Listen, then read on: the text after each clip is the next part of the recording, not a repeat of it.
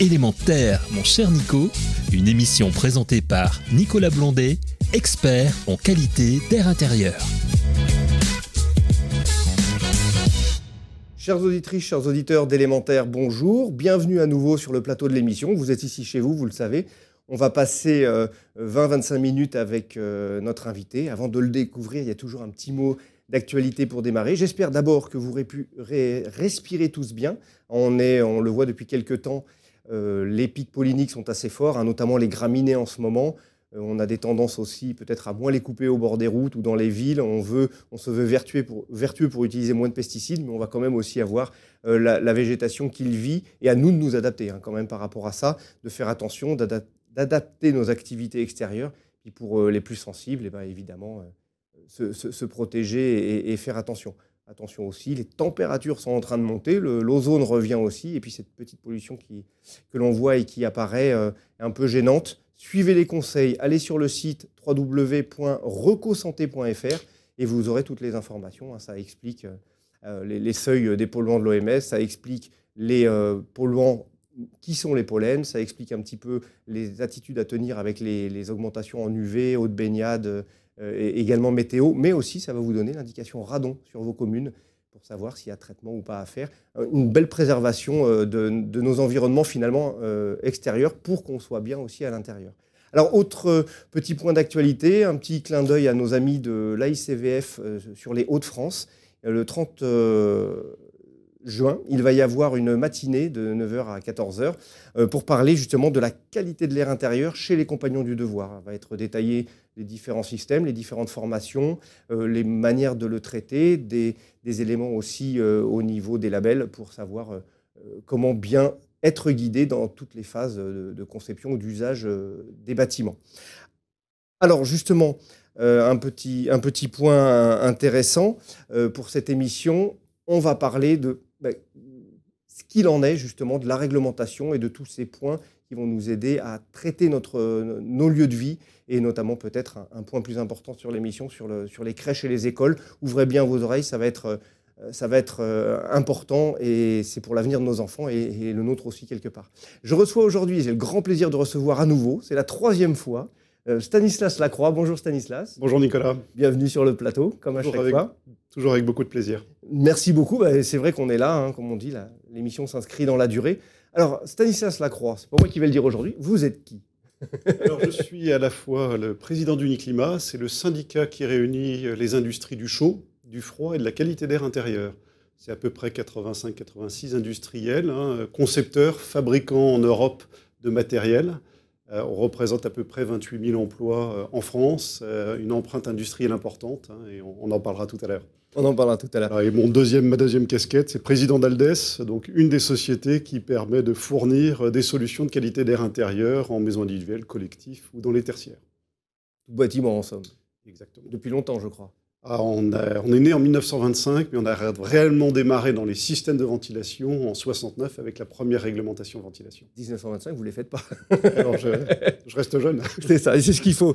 C'est ce qu'il faut. Alors justement, euh, sur ces différents points euh, que l'on va aborder, le premier, aujourd'hui, euh, quelques chiffres, puisque Uniclimat publie ces chiffres régulièrement, hein, au moins une fois par an, minimum. Mmh. Et du coup, sur, les, sur la ventilation ou la qualité de l'air, et vos métiers aussi, parce qu'on va parler quand même de la, du chauffage. Hein. c'est quand même associé. Si on chauffe trop, on va avoir une qualité de l'air dégradée. On va avoir des problématiques aussi, euh, température, humidité, qui vont générer d'autres choses. Donc il faut toujours bien utiliser euh, nos systèmes à l'intérieur de nos logements. Donc du coup, quelques chiffres à nous présenter, Stanislas, sur la ventilation, les packs, Uniclimat. Alors, euh, comme vous, vous, le citiez, Nicolas, on a une, euh, présentation annuelle de nos chiffres euh, sur le, périmètre de l'année précédente. Donc, on l'a fait en février pour l'année 2022. Là, je vais peut-être plutôt vous donner une actualité à la fin du premier trimestre mmh. pour voir malheureusement une tendance qui se dégrade. Alors, quand on parle de ventilation, les chiffres sont un peu meilleurs. En termes de statistiques, on va démarrer par ça, puisqu'on voit globalement qu'en VMC, qu'on appelle logement en maison individuelle, on est sur une tendance à peu près de 5% de croissance sur le, premier trimestre en comparable de l'année précédente. Euh, donc plutôt dans une dynamique intéressante. Qu'est-ce qu'on voit globalement? Bah, Malheureusement, euh, on est plutôt touché par une baisse dans le neuf.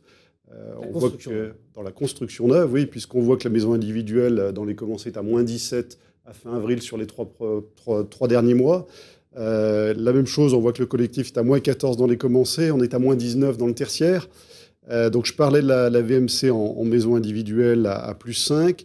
Les caissons qui finissent en collectif ou en tertiaire sont plutôt aussi en progression. On est à 9% à fin mars. Donc c'est également euh, positif, hein, quasiment 10%. Et les centrales de traitement d'air, donc qui sont des produits qui vont dans le tertiaire majoritairement. Hein. Juste pour le petit point, on a tendance à les appeler les CTA. Exactement. Pour, Une fois on fait l'inverse, on explique l'acronyme. Et là on est à 12% de croissance. Donc on voit que les tertiaires se tiennent un peu mieux, euh, ce qui a été le cas puisque la, baisse des commencés est, plus récente en fait dans les tertiaires, euh, contrairement à l'habitat où ça a été déjà malheureusement confirmé depuis quelques mois, cette, cette tendance bercière et, fortement baissière. Et euh, justement, euh, sur les temps à venir, parce qu'on entend quand même parler de chiffres qui approchent les moins 40 sur les, ventes, notamment des maisons euh, cumulées avec le collectif. J'ai des chiffres qui sont sur la région Aquitaine où il y a du moins 80 sur les ventes de logements, qui est assez énorme, qui sont associés, on est ici sur Radio Imo, on parle beaucoup d'immobilier, sont associés notamment bah, au refus des prêts, ou, au moins de ne pas arriver à les, obtenir. Donc ça veut dire que cette tendance risque s'accélérer? Ah bah c'est ce qu'on voit, puisque là, je vous parlais des commencés euh, sur la vision des trois derniers mois. Quand on regarde les autorisés sur les trois derniers mois, donc à fin avril, on est sur moins 44% en maison individuelle pure, on est à moins 26% en, collectif et on est à moins 10% en tertiaire. Donc on voit que c'est une tendance extrêmement négative qui est en train de s'inscrire avec une décélération ou un ralentissement euh, très violent du marché. Et en effet, comme vous le citez, malheureusement, les taux d'inflation, le taux d'usure, enfin toute cette mécanique qui permet de soutenir l'investissement, que ce soit en neuf ou en rénovation. Il ne faut pas oublier que beaucoup sont obligés d'emprunter pour, euh, pour rénover, faire ces travaux de rénovation. C'est 75% quand même de ce qui se fait au niveau du bâtiment, donc ce n'est pas, pas, anodin. Exactement. Donc euh, on, voyait que les chiffres, globalement, il y a quelques instants, ventilation reste positif. Par contre, malheureusement, quand on regarde nos chiffres en chauffage, en, en pompe à chaleur. On est sur des chiffres qui commencent à être négatifs, euh, donc on n'est pas sur une bonne tendance. Alors les chaudières de petite puissance hein, inférieure à 70 kW, hein, on parle plutôt de, l'habitat hein, mmh. globalement, euh, on est sur une tendance à, fin mars qui est à moins 30%. Euh, donc on voit clairement, alors on sait que le gouvernement veut supprimer le gaz, donc on, comprend aussi peut-être cette tendance-là. Euh, malgré ça, les chaudières, les chaudières, performantes à condensation sont à moins 31, donc on mmh. voit que c'est important.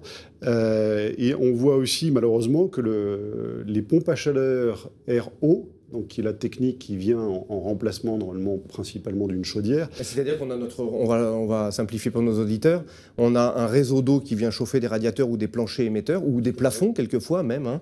Et en fin de compte, ce qu'il faut savoir, c'est que si on enlève la chaudière gaz qui fait une boucle de circulation d'eau, on va avoir derrière une pompe à chaleur qui va faire cet office. Voilà exactement. Et là, par contre, le marché n'a pas cru en volume, donc on est à zéro de croissance de volume sur le premier trimestre. Donc, ce qui est assez étonnant, puisque c'est la première fois depuis très longtemps que la pompe à chaleur RO n'a pas de croissance. Ça veut dire qu'il y a d'autres systèmes de chauffage qui se positionnent? Première ben, idée, le, poêle à par exemple? Alors, On a assez beaucoup, beaucoup parce que le bois fait moins 52%. C'est quand même assez étonnant tout ça. Voilà. Donc, alors, on n'a pas toutes les statistiques, puisque certains euh, types d'appareils de chauffage bois ne sont pas forcément représentés dans les statistiques syndicales, mhm. mais les chaudières qu'on représente bois sont à moins 52%. Donc, on voit très clairement en fait un vrai, un vrai, une vraie décélération sur à peu près tous les matériels.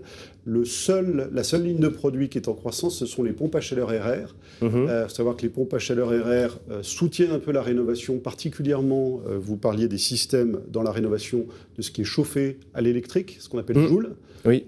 et apportent du confort plutôt thermique d'été.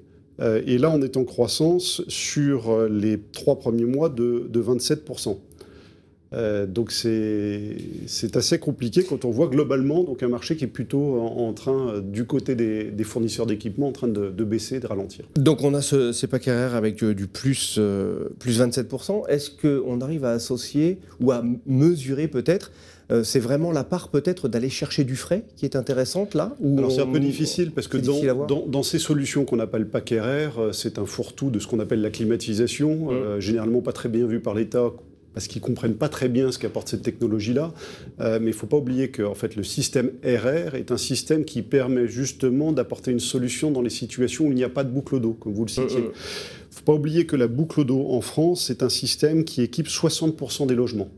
60% des logements français sont en boucle d'eau. Il y a quand même 40% qui n'ont pas de boucle d'eau, qu'il faut du coup mettre, euh, quand on remplace une, chaudière, euh, on met pas forcément un système électrique. On met pas forcément tout le réseau, on va voilà. changer avec autre chose. Hein. Voilà, quand on a un système chauffage électrique, et eh ben on va se, plutôt changer le système électrique par de la boucle d'air, euh, RR, pas qu'RR, et donc ça aide un peu. Et puis c'est vrai qu'avec les températures que malheureusement on vit de plus en plus, je pense qu'une partie de la pompe à chaleur RR vient aider le confort d'été, donc abaisser les températures qui deviennent compliquées à l'intérieur de nos, nos habitations. Oui, parce que la complication, et on le vit ces jours-ci, on va vivre du 30 degrés pendant 5 jours, euh, en, ce, moment même. Alors en ce moment, au moment où on enregistre, hein, on est quelques, mhm. quelques jours avant le, le, 28 juin de cette date de diffusion de l'émission. Mais on a des tendances quand même. Moi j'ai eu quelques chiffres sur des tendances où on sait qu'on va avoir une nécessité, enfin un besoin de chauffage qui va baisser à peu près de 22% dans les années à venir sur le chauffage en hiver. Mhm. Nos températures naturellement montent. Elles ont aussi une autre incidence. On, on parle de qualité de l'air ici sur l'émission. Si les températures augmentent, on va aussi avoir des pollinisations plus longues. Dans quelques années, on va arriver doucement vers, du 2 mois à 2 mois et demi de pollen en plus dans l'année. Quasiment 11 mois de l'année sera couvert des pollens. Imaginez un petit peu les réactions de tout le monde là-dessus. Je reviens sur le, chauffage, je dis plus 22, moins 22% euh, de besoin de chauffage finalement. Une intersaison qui va se tenir, mais par contre l'été, on a des plus 35 en besoin de rafraîchir. Alors ça va être euh, des systèmes qui peuvent être euh, passifs. On a des puits euh, climatiques ou des puits canadiens. On entend ça des choses simples, mais on a aussi des systèmes, Stanislas, vous le disiez, sur les, pompes à chaleur qui vont faire du, bah, rafraîchissement, du froid entre guillemets. et là, on va comprendre aussi pourquoi on va se rapprocher de croissance sur ces marchés-là. Tout à fait. Alors c'est l'enjeu en fait pour les industriels, c'est d'apporter ce qu'on appelle du froid réglementaire, mmh. c'est-à-dire qu'en fait aujourd'hui aussi bien dans le neuf et de plus en plus dans la, dans la, rénovation, on a une obligation de maximum de consommation et de bilan carbone hein, pour le bâtiment. C'est des sujets que vous abordez régulièrement ici. Euh, et, on, cherche en fait euh, sur le plan euh, de la proposition des solutions au marché, des solutions qui permettent ce qu'on appelle de faire ce froid réglementaire, donc qui consomment peu, mais qui permettent en fait d'apporter un confort intérieur de vie en maison individuelle, en collectif et dans tous les tertiaires. Donc c'est l'enjeu.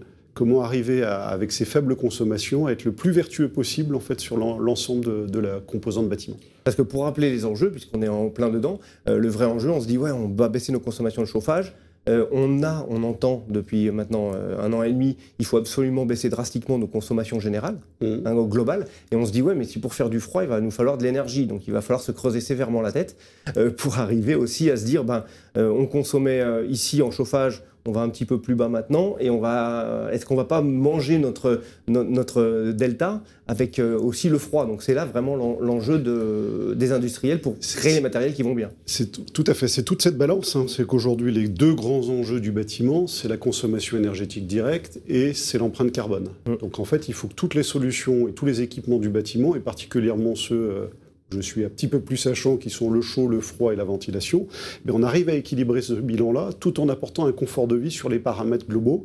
Vous le citiez, bien sûr, il y a la qualité d'air intérieur dans ce qui concerne nos équipements, mais il y a aussi le confort intérieur global, que ce soit la maîtrise des paramètres associés, hygrométrie euh, particulièrement, mais aussi de la température.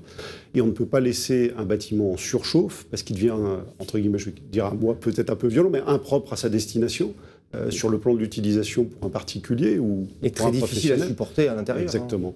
Donc cet enjeu en fait de la pompe à chaleur est critique hein, puisqu'il permet de répondre à cette transition énergétique, il permet de décarboner en partie le, bâtiment et euh, donc la France se préoccupe de cette transition énergétique, de structurer une filière euh, pompe à chaleur pour être capable globalement bah, de, rester leader dans un domaine où il faut le redire, la France était leader de la chaudière gaz ok, la chaudière gaz est aujourd'hui pas très bien vue compte tenu de son poids carbone, euh, sa consommation énergétique fossile. internationale aussi. Voilà, l'actualité euh, internationale. Les, Allemands réagir un peu ces derniers temps à cette vitesse de la transition énergétique. Mhm. Et ce que l'on essaye en fait de, de, mettre en avant au niveau du climat, c'est dire les industriels sont tout à fait pour cette transition énergétique. On est dans cette dynamique. Je crois que tout le monde a compris l'importance et l'enjeu de la réduction du poids carbone, la réduction de la consommation énergétique, la suppression de l'énergie fossile. Mais il faut le faire en étant capable d'apporter des solutions qui nous permettent d'équiper nos bâtiments, mmh. de s'assurer qu'on vit correctement dans les bâtiments. Et aujourd'hui, le rythme qui est imposé euh, par l'Europe, euh, en déclinaison en France, devient compliqué sur, euh, sur l'ensemble de la chaîne industrielle, puisque globalement, nous n'avons pas toujours les solutions. Et en plus, on a un deuxième phénomène, c'est qu'on nous dit gentiment euh, plus de packs demain. Globalement, euh, on nous dit c'est un million de packs nécessaires demain à l'horizon 2030. On en fait à peu près 250 000 ouais. pour les applications qui nous concernent. 238 000 l'année dernière, c'est Voilà, ça exactement. C'est pour ça que je simplifie autour de 250.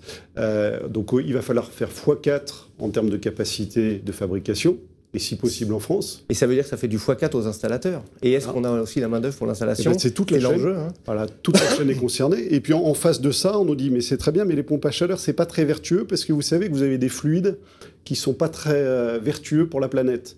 Donc on nous met une pression complémentaire en supprimant les fluides actuels Mhm. et en allant vers des fluides neutres.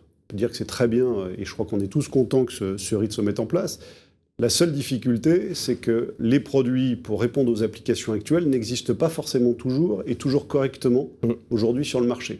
Et les rythmes qui nous sont imposés sont incompatibles avec le rythme de redéveloppement des produits. Donc il ne faut pas confondre vitesse et précipitation. hein. Exactement. Donc aujourd'hui, euh, quand euh, on, on discute avec les pouvoirs publics, on leur dit, vous savez que créer une gamme de pompes à chaleur, c'est à peu près 5 ans, une gamme complète. Mm. Je dis 5 ans de la conception produit, puisqu'en fait on part du gaz, du compresseur, et puis on, on définit, on construit une solution, et après il faut l'industrialiser. Donc il va falloir monter les capacités industrielles. Donc de 5 ans pour développer, c'est presque 10 ans pour construire une filière industrielle complète, y compris les moyens industriels Mhm. associés. Donc on leur dit c'est très bien de vouloir réduire trop vite, mais faites attention à ce rythme-là. Donc euh, on peut arriver à accélérer un peu si les pouvoirs publics soutiennent globalement l'industrie avec des moyens financiers importants. Et le président Macron, le 11 mai dernier, dans son plan stratégique de réindustrialisation, a mis en avant l'importance, entre autres, de la pompe à chaleur dans la réindustrialisation Bah, c'est bien d'en parler parce qu'on a entendu beaucoup parler des usines pour les batteries. Oui, Bon, euh, on sait très bien que aussi les batteries, euh, il y a quelques voix qui s'élèvent contre celles-ci vis-à-vis de, de- de- des extractions notamment hein, et des produits que, que l'on ressort et de, la charge euh, toxique qui peut en, en être associée. Et puis euh, des personnes qui, qui sont dans des conditions particulières pour les extraire. Mais on a aussi cette, filière de cette pompe à chaleur et puis peut-être une filière associée qui va être celle de la ventilation euh, puisqu'on on voit des couplages aussi énergétiques arriver. de, plus en plus. J'ai tendance la filière de ventilation est une filière française sur le plan industriel. Il y a une transformation pour associer en effet pompe à chaleur et ventilation.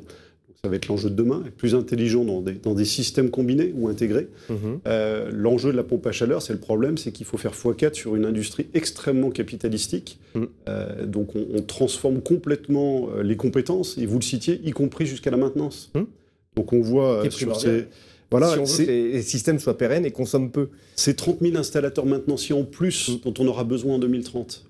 Alors, on va bien sûr transformer euh, les installateurs euh, chauffagistes traditionnels fossiles vers la PAC, mais il en faut en plus parce que globalement, installer ou maintenir un système pompe à chaleur par rapport à une installation gaz, c'est à peu près trois fois plus de temps. Mm. Donc, mécaniquement, il nous faudra plus de monde. Alors, professionnaliser, c'est vraiment. Alors si on fait gagner un x4 peu de plus temps. 3 fois plus de temps, on est à x12 quand même. Alors, c'est. Mine de rien. Oui, exactement. Donc nos enjeux sont, sont majeurs autour de ça. C'est euh, une vraie reconstruction globale de filière.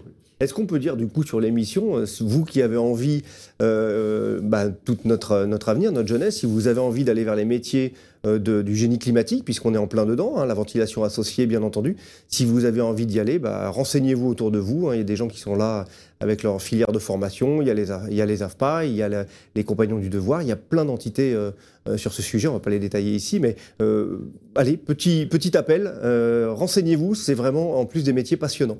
On s'en rend pas bien compte. Moi, j'en parle souvent au niveau de la ventilation. Quelqu'un qui pose un bon système de ventilation, qui a fait le bon réseau, euh, qui va être pérenne, qui va consommer peu, qui va être facile à entretenir, bah, quelque part, on s'occupe de la santé des occupants et des bâtiments. Et on ne le voit pas. Et on a un vrai axe euh, sanitaire et de bienveillance auprès des usagers quand on, euh, on a ce travail-là qui est bien effectué. Ça va au-delà de s'arrêter à dire la machine est posée, elle fonctionne et puis euh, c'est terminé. Non, ça va bien plus loin que ça. Bah, si vous voulez motiver euh, nos plus jeunes et, peut-être les, les- plus matures aussi, les plus seniors, c'est 200 ingénieurs recherche dont on a besoin d'ici l'hor- l'horizon 2030, c'est 600 ingénieurs techniciens en développement, c'est 700 euh, personnes en emploi dans nos industries pour les unités intérieures, c'est à peu près 7000 également dans les- sur les unités extérieures, c'est 1500 sur la filière des composants, et c'est à peu près, euh, comme je disais, 30 000 installateurs maintenanciers. Donc vous voyez la, la densité globalement. On d'un chiffre global quand même, pas loin de 50 000 au global. hein. Donc c'est quand même euh, Oui. assez énorme. Donc c'est une filière d'avenir demain pour, euh, pour les plus jeunes et, et ceux qui voudraient se reconvertir. Donc on vient de parler de la réindustrialisation de la PAC. Alors automatiquement, on comprend qu'il y a une indépendance de la, de la France justement à revenir sur ce sujet, parce qu'on on va remettre euh, ici en France de la, de la production. Euh, il n'y a, pas que, a pas que ça par rapport à, cette indépendance, mais il y a surtout euh, tout ce que ça va nous permettre de faire. Et on a aussi une réglementation qui est en train d'évoluer, ça va être le, dernier point de notre rencontre. Il y a pour la qualité de l'air intérieur des textes qui ont été euh, portés, ce sont les décrets 1689 et 1690 euh, les chiffres, ça ne va rien vous dire du tout. Ils sont du 27 décembre l'année dernière. Et ils viennent parler de la qualité de l'air et de la surveillance de la qualité de l'air dans les établissements recevant du public. Stanislas, je vais vous donner la main pour euh, quelques détails. Que retrouve-t-on justement de, sympathique et de bien dans ces textes finalement? Alors ce sont des décrets qui viennent euh, renforcer l'obligation dans les établissements qui accueillent du public, hein, ce qu'on appelle les ERP, et plus spécifiquement en éducation, puisqu'il y a deux étapes. Il y a celle du 1er janvier 23, donc cette année, et il y aura une étape en, en 25. La première étape, c'est les établissements qui accueillent des enfants de moins de 6 ans, euh, qui accueillent aussi des loisirs extrascolaires ou périscolaires pour les mineurs, mhm. ou tous les établissements d'enseignement professionnel du premier et deuxième degré. Donc on voit que c'est assez large quand même. Euh, deux éléments en fait majeurs euh, autour de ça, c'est autour de la surveillance de la qualité d'air dans ces bâtiments d'éducation sens large de la notion d'éducation. Le premier point, c'est améliorer la surveillance obligatoire de la qualité d'air. Euh, c'est assez critique et on pourra peut-être prendre deux minutes pour redire en quoi on les prendra parce que critique. si je reviens juste même sur ce que vous avez dit pour les enfants de moins de 6 ans, euh, c'est extrêmement important pour eux euh, justement que la qualité de l'air soit bonne parce qu'ils sont au début de leur vie. Donc à un moment donné, eux, ils ont, je dirais que leurs poumons sont un peu une terre vierge qu'il faut préserver. Hein, il n'y a pas que nos environnements extérieurs, mais l'environnement intérieur de tout un chacun à faire attention. Donc euh, c'est extrêmement important bah, c'est pour ça que le décret appuie là-dessus. Voilà, il faut le rappeler, un enfant respire, en fait, a une capacité respiratoire liée à sa proportion de taille beaucoup plus importante qu'un adulte. Deux fois plus, déjà. en vitesse de respiration, il va déjà deux fois plus vite. C'est à peu près deux fois plus d'air inhalé proportionnellement à sa taille qu'un adulte. Donc il est quasiment deux fois plus exposé qu'un adulte. Donc c'est assez majeur. Et quand on regarde, on reviendra sur les décrets juste après pour enchaîner sur euh, les enjeux, 93% euh, des salles de classe dépassent aujourd'hui le seuil guide de l'OMS. 93% des, salles de classe françaises. Heureusement qu'on n'a pas de chaises parce qu'on serait tombé de nos chaises. Hein. Exactement. Moins de 69% des écoles, euh, pardon, 69% des écoles ont un confinement qui est trop, trop élevé, donc extrême. Donc c'est extrêmement euh, préjudiciable pour nos enfants aujourd'hui. Et quand on dit bah, ouvrez la fenêtre, quand on regarde la réalité des scénarios euh, de vie dans les écoles, c'est 30 minutes d'ouverture de la fenêtre, alors que globalement, l'éducation nationale recommande 2h45.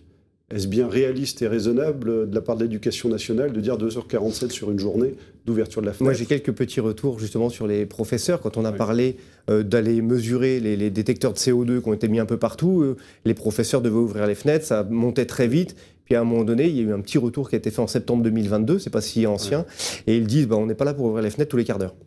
Donc après, bah, l'effet, euh, il est monté et il est reparti. Et, on peut rebondir là-dessus. En fin de compte, quand on a de la ventilation, euh, c'est elle qui va assurer euh, tout cela. Et sachez que les ventilations dans les écoles, il n'y en a que 15% de la ventilation mécanique. Donc, bien traiter une école, c'est pas compliqué. Par contre, petit appel là du coup à toutes les collectivités territoriales, n'oubliez pas, dans vos prises en compte, l'air, ça ne se voit pas. Ici, on met toujours en, exergue depuis très longtemps l'invisible de l'air pour le rendre visible. C'est vraiment cette partie-là qu'on va retrouver. Donc, n'hésitez pas. C'est pas parce qu'on ne le voit pas qu'il n'y a pas d'impératif. Tout à fait. Je crois que ces décrets sont bien là pour ça. oui. Ils rappellent, un, euh, attention, responsable globalement euh, de ces bâtiments d'éducation, euh, surveiller euh, votre qualité d'air avec des nouvelles obligations annuelles d'autodiagnostic, de campagne de mesure, de plan d'action. Mmh. On ne va pas détailler ça, mais il faut se ramener. Et puis il y a des conditions de réalisation de la surveillance qui sont demandées en évaluant les moyens d'aération, mais aussi les conditions de mesure des polluants.